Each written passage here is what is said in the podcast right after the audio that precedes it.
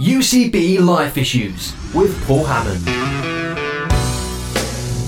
And as always, a very warm welcome to this week's Life Issues. Now, CBT, counselling, therapy, anxiety, depression, stress.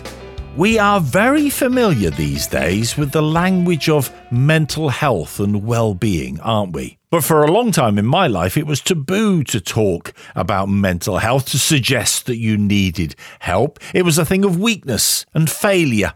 And especially for Christians and Christian leaders, truly spiritual people didn't experience problems with their mental health.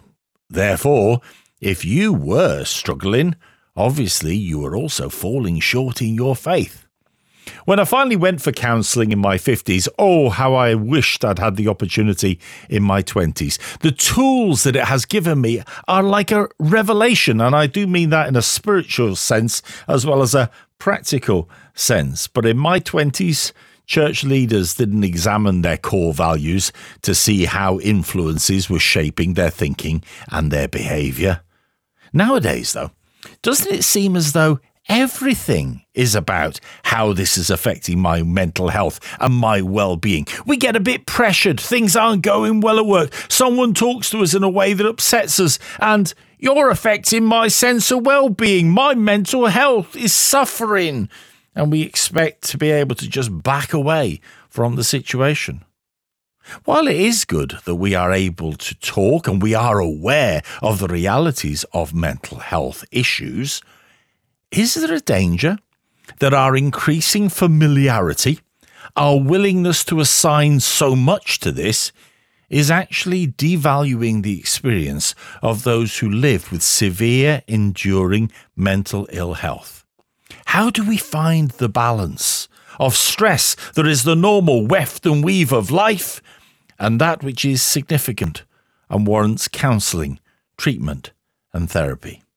Well, this week we explore the importance, the value, and the understanding we have of seeking counselling and wonder if some of the old church attitudes still influence the faith community's core values on mental health.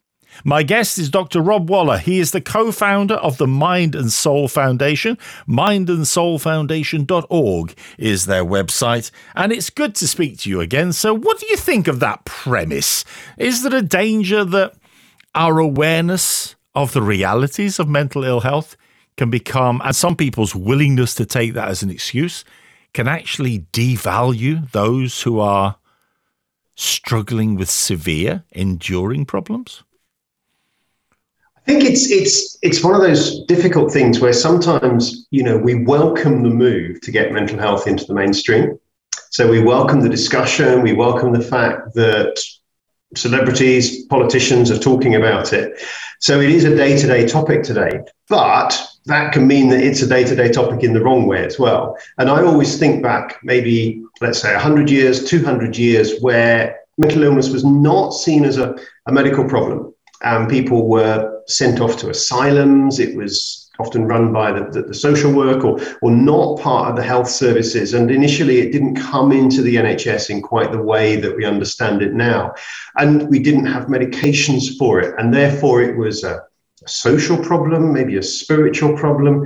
And people suffered in silence. And what we've seen, particularly over the last 50 years, is effective medical treatments effective psychological understanding. And that has really, really helped people who before were condemned perhaps to be in an asylum for decades or to suffer, you know, to take to their beds for six months at a time with, with a, a, a medical condition called depression.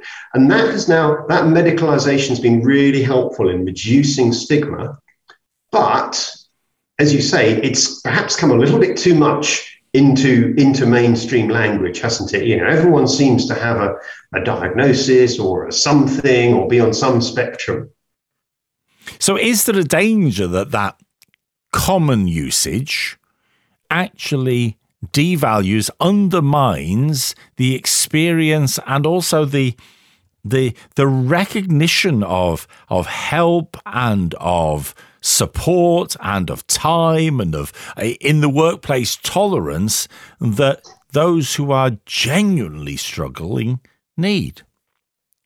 Well, I don't think perhaps we need to be either or. So if we if we take a, a different example, so let, let's supposing someone has a significant physical condition where they are unable to work in an office or they're in a wheelchair or something like that. Workplaces can can cope with that, can make adaptations with that. But the rest of us in the workplace can still pay attention to our physical health. We can still do physical activity, join a gym, um, eat healthily, etc. So, so I think we can do the same thing. I think we can acknowledge that there are some people who are needing to see a psychiatrist if it's a more medical problem, a psychologist if it's something that needs those tools and levers. You know, you you spoke yourself there how when you went for counselling, you were given tools that you didn't have yourself. So we've got that professional help, but anyone can improve their well-being. Anyone can look at the work-life balance they have. Anyone can perhaps just think reflectively themselves and perhaps build some pauses into their day to, to try and pay attention to their mental health. And that doesn't mean that we need to do that it, instead of, you know, we can still be aware of, of more serious and significant issues. What about the thing of shame? And I, I think we'll come back to this later on, but for a long time, especially within the faith community, if you struggled with your mental health, if there were things, moments when you felt depressed, if there were times when anxiety and stress got the better of you, it was often a thing of, well, are you really spiritual? The answer, of course, is to pray more and to be more spiritual. Have we moved beyond that in your experience? I think we're getting better. I think one of the problems is that there is a link.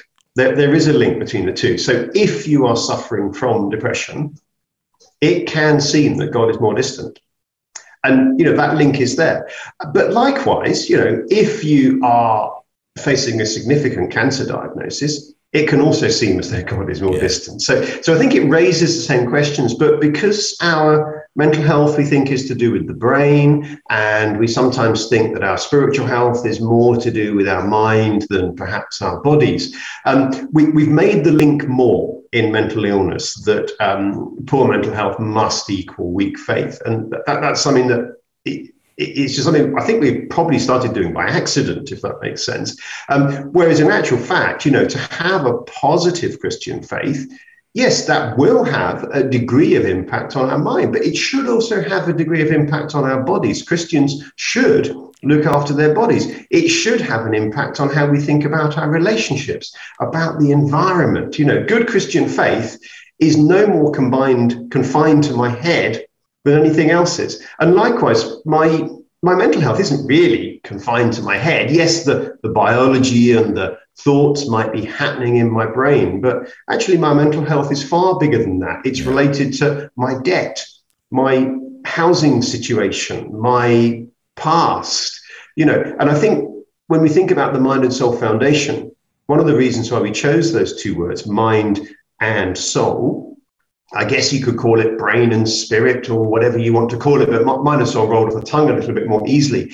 But the most important word there is and. It's how we think about the mind and the soul together because they are not both inside our head. That is, I think, is an assumption that we make. And, and luckily, I think as we are thinking more holistically about our Christian faith in, in terms of the environment, in terms of physical health, as I was saying. We are also thinking more holistically about our, our mental health as well. And the word is out there. We are talking about this more. Leaders are more willing to open up, and we're able to see that actually it's really important that leaders do it because if they pretend to be bulletproof, um, wear their underpants on the outside of their trousers. Actually, that's not particularly helpful for the people they're trying to lead. I'm not saying that leaders should disclose everything from the pulpit. I don't think that's helpful. But to have some openness and vulnerability is, is, is part of being a leader. It was interesting for me when I went, and it was after a, a, period of, of trauma that happened in our life, and I finally was able to get myself into the place of counseling and of speaking to someone about the things that were going on inside my head. There was a lovely, lovely older lady in our church who had been a tremendous support to me through all the difficult times that we had faced. And so I thought, well, I'll tell her. I'm not going to tell the world and his wife. I'll see how it goes. But I'll tell her. And I said, so I'm going to be going for um, for counselling. I'm going to go for therapy, just try and help me make sense of all of this. And sh- and her response, I think, kind of sums it up. But you're a pastor. Why would you need to do that? She said. And there was nothing malicious about it. Her love for me was was genuine. If I'd told her I'd broken my leg, or if I'd told her I'd got cancer, she would have been able to cope with that better because I mean, you mentioned the environment, you mentioned the the physicality of life.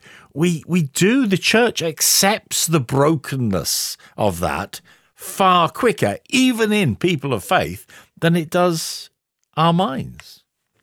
Definitely, and I think a lot of this is is mainstreaming this as a topic in the church. So, for example, if you take the average church, they might have an eco project on. They might be doing something with the church garden or having a, a sort of collection bin or or recycling bins or something like that. So they're doing their eco in in the church. Likewise, youth work, children's families work is embedded in the church. There is a, a, a children's talk in in many services. They appoint those staff, but I think sometimes when we talk about counselling in the church, you know, does the church appoint a counsellor? Where does that counsellor work in the church? And in the same way that it, no good church would appoint a youth worker purely to look after all the annoying teenagers so no one else has to look after them.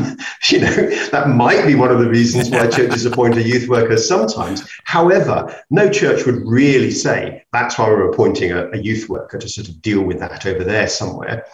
Neither would a church appoint a counsellor to have that counsellor work in some small room away from it. It might be a nice room, but it's probably pastel shades, box of tissues, etc. You know, and that's where the counselling stuff happens, and people go there to get fixed. And mental health is never spoken about as, mm. as a topic mm. on a Sunday. So I suppose one of the challenge I often give to churches is if you have a counsellor in your staff or if you talk about counselling, please can you have an entire Sunday at some point in your church calendar that focuses on the wider topic, the wider aspects of our mental health. And on the Mind and Soul Foundation website, we've put together a whole bunch of resources about how to run a mental health Sunday so you don't repeat that stigmatizing, excluding experience that we're trying to move away from. And you can find those resources and indeed broader resources as well at mindandsoulfoundation.org. That is the foundation that Dr. Rob founded with Will van der Hart, and it has been speaking into this issue and speaking into this reality for many years now. So let's think a bit about counselling. When do we need counselling that is professional, qualified, informed counselling as opposed to chatting with our friends in church or down the pub? Well, I think let's not belittle chatting with your friends in church and down the pub. I think it's, I, I think that can be really, really powerful. I, I came across a lovely definition of community once, and it's when good friends and wise people turn their chairs inwards and talk well. And that that ability to actually have, you know, two or three trusted people in your life. One, one could be your spouse. One might not be your spouse. One, one hopes it is. But to have a few people who you can actually go and talk to and say, "I'm really struggling about this." And I think the most important that most important things those people can give you is, um, first of all, they they care about you as you. So, you know, I do things on the radio and I've got a, role in the NHS, and, you know, it all sounds very important and impressive. But actually, one of the most important things is I've got a bunch of friends who I play tennis with on a Tuesday night who are fundamentally not impressed. They just know me as me, you know. And yes, I might talk about some of the things I'm doing, but they're doing other stuff as well. And they they they will tease me and say, ah, you know, whatever, um, you know. So they're just good friends, and that's really really important. And to have the ability just to chew the fat with people, I, I, think is particularly important. So it doesn't have to be someone who's professionally qualified, but I would want some deep relationships, I think is really important. But there are times where the levers need to be a bit deeper. And I, I, guess what I'm thinking is there's that quote, isn't there, Archimedes, you know, give me a lever big enough and a planet on which to rest it, and I will move the earth. And, you know, deep friends are, are good levers, but sometimes we need a more powerful lever, and sometimes different levers, levers work for particular things. So, for example, um, the person centered sort of standard approach to counseling is just to give people that structured space. It, it's an hour a week where you can just go. And that space in itself, with, with nothing else around it, that space is a tool, it's a lever.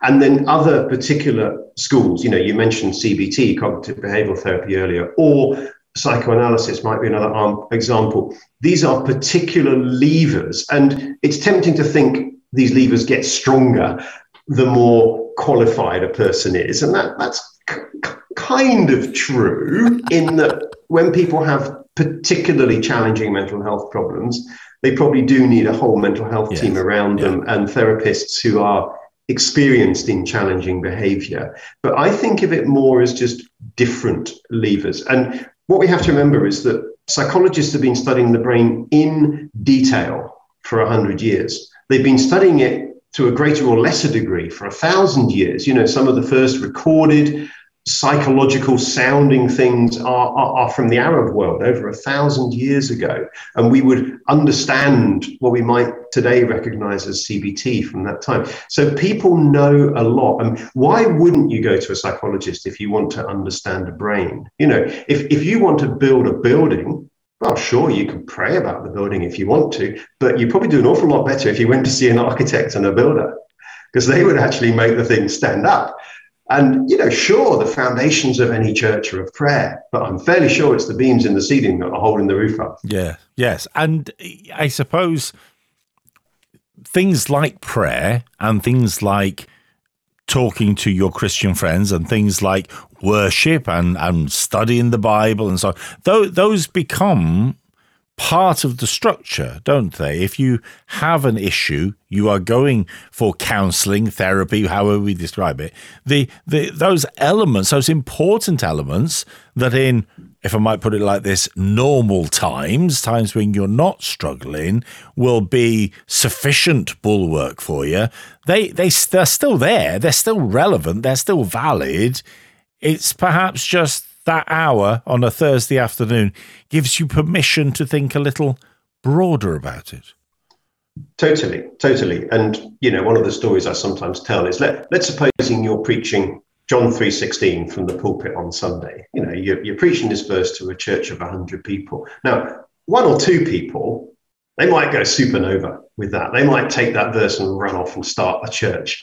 But you're right, you know, the, the middle group in the congregation are going to get that verse as a result of the normal structures of church. It's going to be um, you know, a good sermon, some some worship, some songs, some time, some prayer, maybe a home group, maybe talking it through with their friends. You know, that that that group. And there's probably a few in the church who are right at the other end of the spectrum who are going to be judged by that verse. But the group I'm interested in, I think we're talking about here, are that percentage in the church who can't fully embrace that verse with normal structures, but perhaps could with counseling. So it could be that they've got a, a nagging issue with the word father or, or love, perhaps because they haven't had that in their upbringing.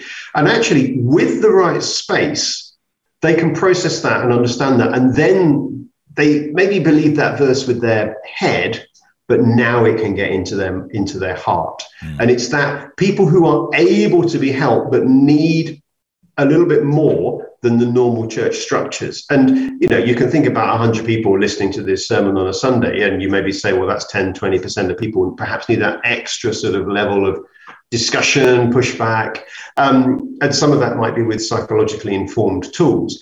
I suspect actually it's probably more helpful to think that all of us are in that place at some point in our lives, or all of us are there with at least some of the, the, the Bible truths that we have issues about, for want of a better description. And actually, if if if we dug into them, if we spoke to people, if we if we pushed through them, we would all find counselling helpful. And this is one of the problems with counselling is that it's a hugely broad term. You know, anyone can can can have a counsellor. You know, um, Pope Francis was in the news uh, a, a, couple of years ago for about how he saw a psychiatrist to deal with his social anxiety at one point. So the the, the, the Pope's seen a counsellor. You know, but and as far as I know, I don't think he was ill with it, if that makes sense. But he he he was well functioning, you know, doing his role, and he he got that help. But then we've also got psychology or clinical psychology, perhaps, which is the help when people are beginning to lose function. And I think we're probably going to get onto this, but this, this is where the difference perhaps between seeing a counselor versus someone who is a clinical psychologist or, or GP or psychiatrist, it's where it begins to impact your, your level of function rather than perhaps just what's going on in your head, if that's the right term. Well, we'll come to that in a minute, if we may. Just before we do, though, I, I want to just sort of keep us within the confines of those structures of church because we are told to bear one another's burdens. And if my friend, either at church or in my workplace or whatever, is is having, if I can put it like this, to go to a counselor to get the help they need, then how does that tally with me actually bearing their burdens? Well, it also says in Romans 13 that we should all get on with one another. But there's a lovely little postscript after that. It says, as much as you are able. okay.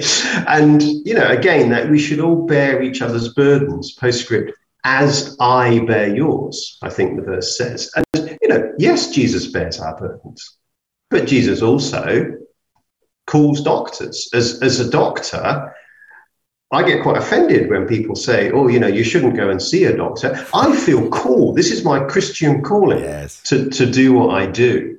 You know, and yes, I'm not a reverend and I'm not ordained in that sense, but I feel called, commissioned to do that.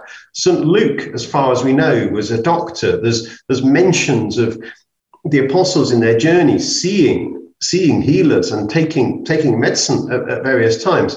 And you know, we should bear one another's burdens, but we should also use the structures that God has put there for us. And I suppose one question is, when was the last time you went to a Christian hospital? When was the last time you saw a Christian GP? You know, there are Christian GPs out there, but they're very few in I mean, not GPs who are Christians, but actually specifically Christian GPs. I, I think there's very, very few numbers of them, and they're, they're all in private practice. And you know, there are Christian hospitals. If you go to America, for example, there will be hospitals that are explicitly Christian.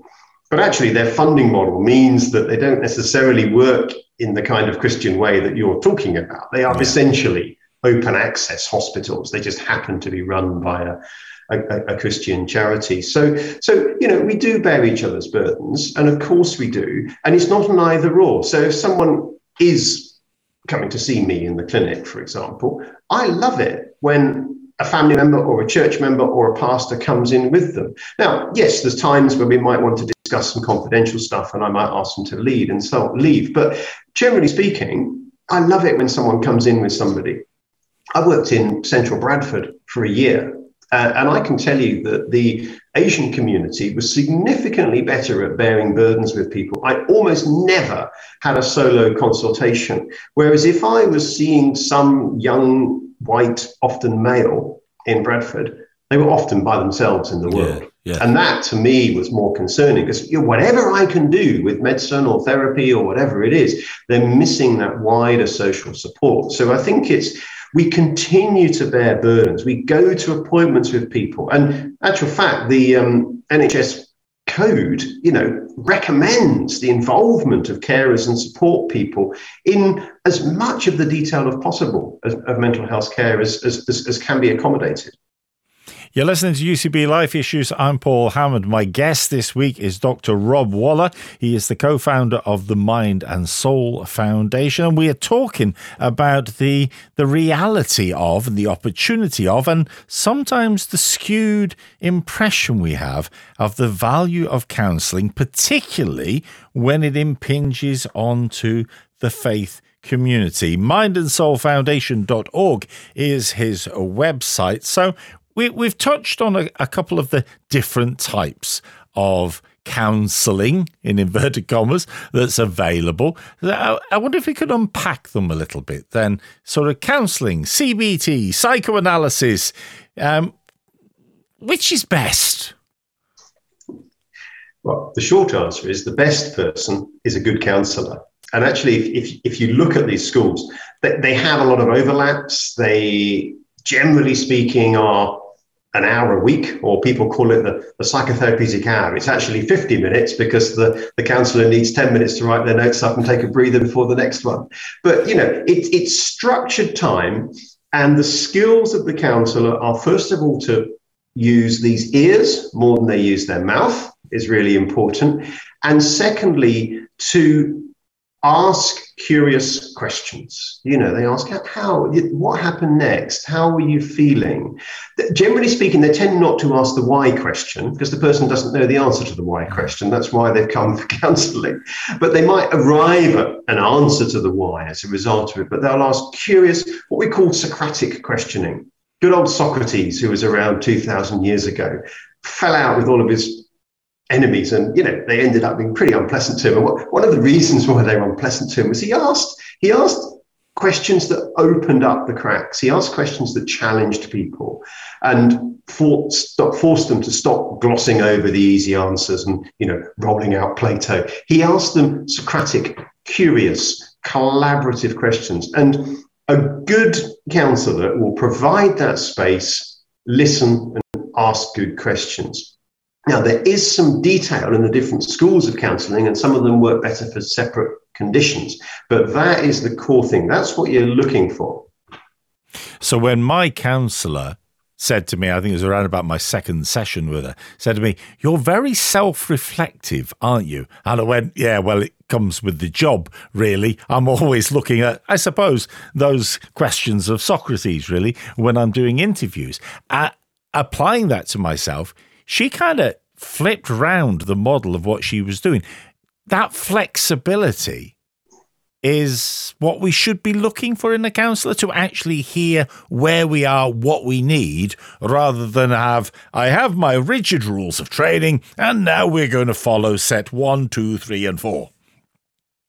I think I think there's a place for those sort of manuals, if that makes sense. Um, but I think you're right. The, the, the, the, most important thing is someone who's good and experienced. So the first thing you're looking for is someone who is an accredited counsellor. Now, one of the problems with the word counsellor is it's used left, right, and centre. Um, lawyers call themselves counsels from time to time, don't they? As well, you know. So this this word is not listed or, or on a particular list, but the word accredited counsellor is, and um, the the, if, if you search for accredited counsellor, you will come up with the official government lists. And um, one of the one of those lists is the Association of Christian Counsellors, for example, but that's just, just one example. There's other lists of counsellors out there, often related to the particular schools of counselling. But you want an accredited counsellor, and generally speaking, that is someone who has done probably several hundred hours of counselling prior to calling themselves accredited. They also have ongoing supervision. They're also part of some sort of body that has got feedback or oversight or a place that you can make complaints to and so on. So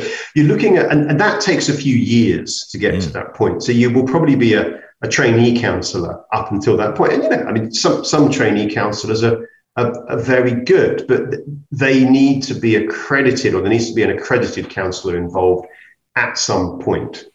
Because it used to be that ministers, and I mean, I, I did it myself back in the, the 80s, we would refer to ourselves as offering counseling. And of course, what we were talking about was spiritual advice. But very few of us had actually been trained to be counselors. And, and it, it, it was a, a misnomer. Am I better as a Christian, as a person of faith, as a follower of Jesus, as someone who believes in the Bible, obviously it would be better for me, Rob, to, to talk this through with a fellow Christian who is an accredited counsellor. Yes? No? Maybe? I probably would go so far as to say no. Okay. Um, my, my reason for that is I think I think it depends what the problem is. If the problem is a purely spiritual person, which is that you want to ask some questions about what was said on Sunday or something like that, by all means, talk to talk to the person who who, who delivered that sermon.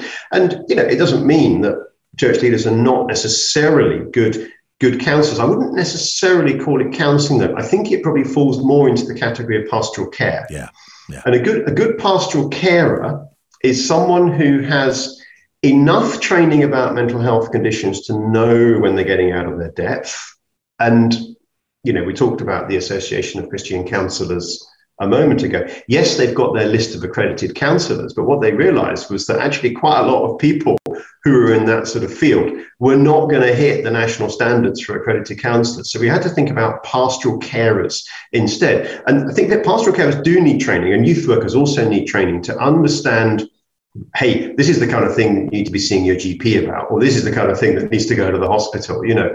Um, so they need to know the limits, and they also need to know something of the general counselling skills that I spoke about the importance of listening, the importance of a, a calm, regular space, rather than trying to fix it all in one session and the person's knackered at the end of it. You know, so I think good pastoral care can be done by people who are not counsellors, and that can include ministers, or some churches employ pastoral carers, pastoral workers who do not want to train to the level of accrediting. But if if it is something that requires the levers that counselling, psychology, psychotherapy bring, then I would say you are better with someone who is good than necessarily someone who is a Christian. Because what you can do is you can supplement the Christian bit.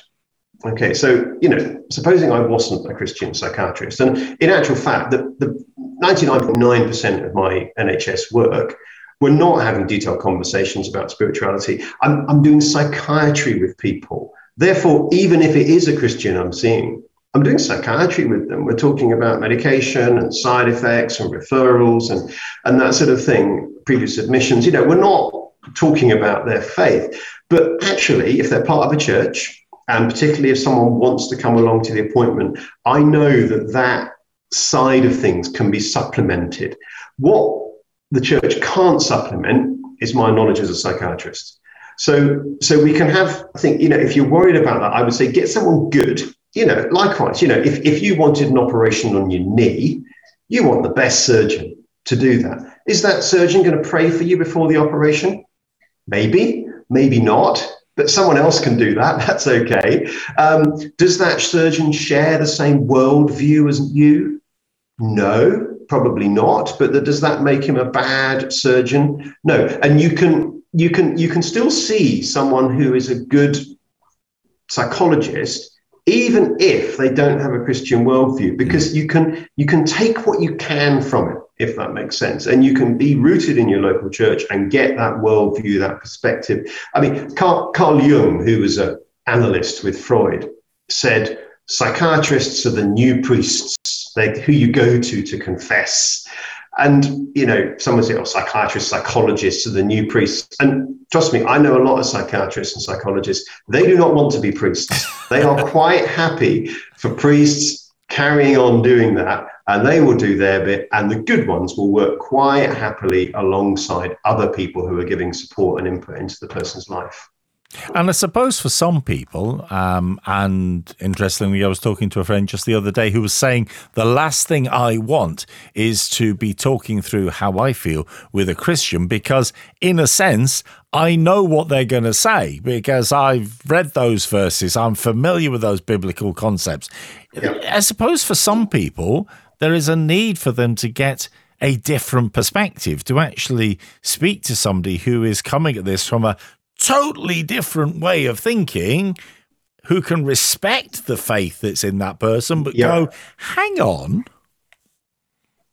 And you've, you've hit it there. It, it's that curious perspective. Because I think you're right. You know, if, if I go and talk to a friend who's a Christian, I, I probably know which Bible verses they're going to mention. And I know they don't work because I've read them already. I know them already. I remember chatting to one lady who who'd uh, been caring for her, her her very depressed husband for around ten years, and you know somebody suggested to her that she and her husband should read the Bible, and it's like I've been a Christian for ten years. Of course, we've thought about that. We've tried it. You know that's not the answer here. So so first of all, you get trite comments. um, which, you know, it's if you're trying to give advice or you're trying to support someone who's got mental health problems, you know, okay, maybe share a Bible verse or two, but it's actually far more helpful to say, I'm going to the supermarket, can I get you anything? Yes. Or a bunch of us are going to the cinema, would you like to come? That kind of practical support is far more helpful than trying to impose your faith on theirs. The thing that's actually slightly more dangerous, though, is that two Christians become complicit about the problem and they slip into what I call Christianese. So, you know, they, they use these little phrases like, oh, you know, if the Lord returns or Deo volente, if you like your Greek. And, you know, they, they use this, well, you know, I'll, I'll pray for you. And they, they slip into these little platitudes, which Christians use quite a lot of time. They're these little glue words that, that uh, surround any community of people, little, little shortcuts to things we mean. But you slip into that and you, you become complicit and you think, well, what on earth do you mean? What on earth does it mean? You know, they said you pray for you, you felt better. Okay, great, but how? And actually, a good secular psychologist will pin in on that and they'll say, So your friend said they'd pray for you and you felt better. Take me through that. What was happening? What thoughts were going through your head? How long did that last for? A good psychologist will ask those curious questions. They will not belittle it because they see there's something in there but what they want to do is they want to draw it out. They want to find out what's actually going on. And that, that's the skill of a good psychologist or a good counselor is noticing those shortcuts and saying, hey, hey, hang on, let's backtrack a bit. But is that not the fear that many Christians have of going to a secular unbelieving non-believer of a counselor of a, a doctor of a psychiatrist etc is that they will undermine, they will question my, the, the, the foundations of my faith upon which I am building my hope, Rob? So I would say no. I think I think some might, and possibly more in the past. I, I, think I think the first thing to say is, you know, if someone explicitly and deliberately does that, complain about them to the highest authority. It is enshrined in law in the Equality Act that people shall not be belittled for their religion and belief in exactly the same way as you should not be belittled because of your race or your age or your gender or anything else. So, so if someone is belittling and actively undermining your faith, report them because that is not good medicine or good psychology. I think the concern is if perhaps slightly more kinder is if I go and see this person for 12 sessions, I'll end up losing my faith in the mm. midst of it. Mm. And I think there's there's two ways to counter that. The, the first thing is be open with the person and say, look, I'm a really strong Christian. This is really important to me.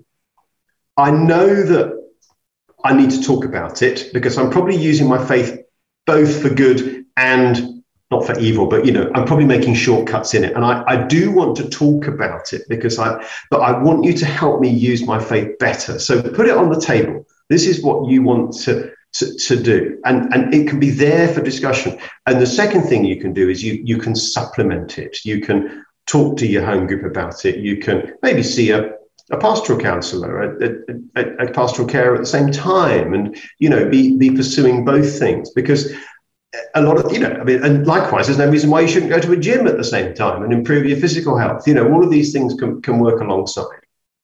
And if I might put it like this, we need to remember that the Holy Spirit can be as active in a secular counselor's room as they can in a counselor who shares your faith. The Holy Spirit is there to help us, if we will open ourselves. Very much so. And again, if you want to take it one step further, you could even see this as your evangelism. that you you have yeah. 10 sessions to talk to someone who doesn't share your faith. And you're you're obviously not going in there to try and convert them in such an explicit way. But if you go in and talk in an honest way about your faith and the struggles you have with it and how it helps despite the fact that there are not answers to every question and how does creation fit with evolution? No we haven't worked that one out yet. You know if you're honest about the struggles in their faith and and they can see the positive impact it has on your life that in itself is is is a witness and you know i believe the holy spirit can work in multiple directions in that environment. Absolutely.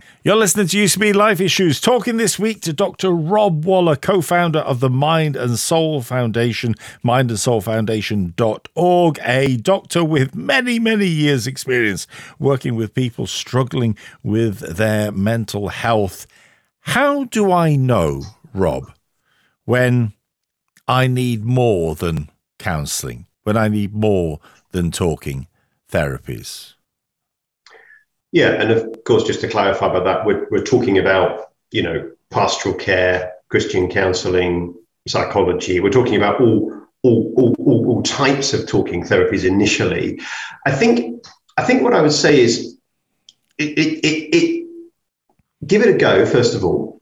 You know, so I think sometimes we can sort of assume that, oh, you know, we need to see a, uh, I don't know. I, I, was talking to someone recently, and they had a, a, a, child who was age 12, and they had decided that they had to see a child and adolescent psychiatrist because their 12 year old was struggling. And talking to them a little bit, I thought, you know what? Actually, probably the person who you need to speak to is one of the deputy head teachers, the school link worker, and possibly someone from CAMHS, almost certainly not a child adolescent psychiatrist. I'm not entirely sure how helpful they would be if, if because I don't think this is a medical problem as such. So, so I think start with what you've got. If, if you've got access to good pastoral care, if there's a counselling counselling service near you, have have some sessions of counselling. You know, you probably need to have at least six sessions. Um, more, more complex things, it, it's going to be, you know, somewhere between 10 and 20. These things take time to, to build the relationship, to internalize what, what the counselor is saying.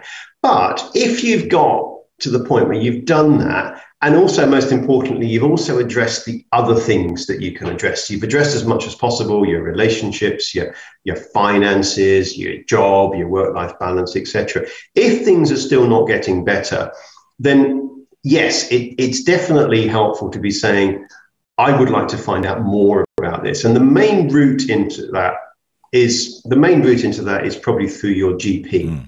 Um, and I suppose there's sort of a number of people who you might end up seeing. You might end up seeing what you might call a, a specialist psychologist, if that makes sense. And they might be using a CBT model or a psychoanalysis model or something, but it's not that they're better than the other people, it's just that they're different. And perhaps most importantly, they've got different support structures around them and they are used to working with, with more challenging situations. Um, partly, sometimes that's challenging behaviors, and sometimes that's just trickier things that take longer. So I think, you know, there are many, many good people outside the NHS, but the NHS has people in these positions who are particularly working with complex cases. Likewise, you know, have a chat to your GP. Is is medication an option? And probably the, the key thing to think about whether or not medication is an option is if your level of function is being affected, if your sleep, your appetite, your weight, your libido, your concentration, if these things are several clicks below where perhaps they were a year or so ago, that suggests that in our brain that, that the serotonin is low and an antidepressant might be of, of some help. And sometimes that will involve a, a, a psychiatrist as well. But probably those are the main two places to be thinking about initially. Well, the thing is, Rob, I don't really want to go and see my GP because if I go and see my GP, well, all that is he'll put me on pills. He'll just stick me on pills. I'll be on the pills for the rest of my life. I'll probably be addicted to them. I won't be. They'll knock me sideways. I won't be able to function. Now, I know that that's not true, but that is still a very common perception that people have, especially perhaps people of an older generation, when it comes to starting the conversation that maybe I need help. And also, you know, if if you do ring up your GP surgery, they'll say, "Oh, we're only doing appointments today." You know, we'll book you an emergency appointment. We don't take any appointments beyond today. We'll put you down for a phone call today. And you think, "Oh, I, I want to get to know my local GP. I don't know their name anymore. You know, you get whichever doctor's free." I, I think what I say that is still the route into the NHS mental health services is through your GP, but there's there's ways around it. So if they do put you on medication, you know, most antidepressants are pretty safe. The modern ones are, are pretty free of side effects. Try it for two or three months. It, you need more than a few weeks. You know, try it for a couple of months at least. But if it's not working, say, look, I, I don't think the medication has even touched this. I, I would like to to, to, to see a, a, someone to do some talking treatment. Um, and likewise, you know, if you do get that phone call, say a little bit and say, look, you know, it, it's taken me quite a lot of courage to make this phone call. Could I book an appointment with you in a week's time or two weeks' time to have a longer chat about this? And most GP surgeries can can do that. They do have appointments for ongoing care, particularly around mental health. They know that continuity of care is, is important. Um, so you, you may start off with just a duty doctor, but, but ask for follow up, ask for ongoing things. Um, and, and, do ask for that re- re- referral if you've tried the initial initial offerings. And can you self refer to counselling and so within the NHS? Because I mean, obviously, a lot of companies, a lot of firms now have the capacity for people to refer to short-term counselling within their their sort of HR and and and workplace support mechanisms. But can you simply call up your local mental health team and go, "I'm really struggling. I think I think the key thing there is short term, and again, it it it it differs slightly in different bits of the country. It depends whether you can do this over the internet or whether you still have to go through your GP. But it's it's relatively easy either to get what's called computerized CBT, which is a it, it's still a good package. You know, we, we spoke before about the importance of having a, a skilled counsellor, but in the absence of a skilled counsellor, a CBT manual that you digest over a number of sessions, possibly facilitated by a computer, is still better than nothing. Because you'd be amazed by the number of people who perhaps haven't understood how depression works. So, you know, a short introductory course about depression, perhaps following some standard steps, um, maybe in a group, maybe computerized, maybe online, it is still a good place to start. That can still help. And you probably can self refer to that, or certainly there's a low threshold for mm. putting those things before you. Or you might be able to get six sessions of counseling through your workplace. Longer term, almost certainly not. And there's, there's good reasons for that. Um, that's a scarce resource for which there are waiting lists, and there need to be gatekeeping around that resource. So at some point, to have that longer work, you almost certainly need a referral at some stage we started away talking about counselling, talking about the the shame that, that often within church life is associated with talking about struggling with your mental health or needing counselling or whatever. One of the things that I came away with from these tools that I referenced um, was an awareness that actually if I had gone for that before I was in crisis, if I had learnt to access those tools before I was in crisis, they would have done even if I'd never come to a crisis point, they would have done me phenomenal good just in living a more balanced life. I mean, we tend to assume that it's only the Americans that are into counselling, but actually, would it do us all some good to have this sort of opportunity, Rob? I think I think it would. I mean, these things are preventative as well as therapeutic. Um, certain counselling schools do rely on you being ill in order for the model to work. So we, we spoke about CBT earlier. The idea behind CBT is that your cognitions, your thoughts, and your behaviors, B, so your C and your B, are affecting your mood. So the avoidant, isolating, or overachieving or overactive behaviors, or the negative cycles or the jump into conclusions are affecting your mood. And therefore, if you address those things, your mood raises. Now, if your mood is not low, CBT doesn't work, mm. if that makes sense. But so, so CBT almost by definition is is an intervention. It, it's, it's a medical model, if that makes sense. We have a problem, we have a diagnosis, we have an intervention, and boom, solution or response. But there, there are certainly aspects of CBT, or, or CBT can be applied to things like perfectionism, for example, or or CBT is actually the model is not necessarily that different to how adults learn and change in adult education. So so there are sort of self-help lifestyle approaches that are that are there as well. And some of this is being taught in school. So you know, resilience is a big thing in school yes. at the moment. Um, 10 years ago, it was self-esteem was, was all the rage. I'm talking about self-esteem. I, I think I was talking to someone about this recently, and I think the key thing about resilience is that you can teach it to a certain extent, but it's as much caught as it is taught. So these things are, are learnt in the ups and downs of life. And you can read a book on resilience and it might make you good at answering a multiple choice question about resilience. Doesn't mean you're resilient. You're resilient when you respond helpfully and positively to when life throws you a lemon. You, you have self esteem when your self esteem is challenged and you are able to, to withstand that. You, you have good mental health when you weather the storms of, of life. And I think I think we need to teach the theory in schools. We also need to give people peak experiences and acknowledge that we will need support through difficult experiences as well. And we can view this as mental health training, if that makes sense, just like we would do PE in schools. Um, so I think it, it is coming into the curriculum. It, it should be there in the workplace. If you read books about leadership and you know, Brené Brown is great in her work on on vulnerability in leadership, and you know, it's less about the targets and the sales and the bottom line in leadership now. It's about kindness and psychological safety. And, you know, you, you do hear these words, words spoken about in, in leadership training. Um, so I, I think we're, we're bringing it in. When I went to my doctor and said to him, I think I need talking therapies, I don't want any pills, he very wisely said, I'll be the decision on that. I'll make the decision on that. And we chatted for a while. As it turned out, he agreed with me, and that pathway worked for me.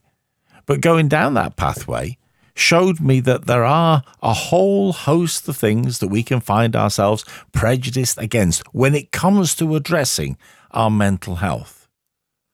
Now, why would that be? Because we wouldn't hesitate to go to the hospital if we broke our leg. We wouldn't hesitate to get help for a physical ailment.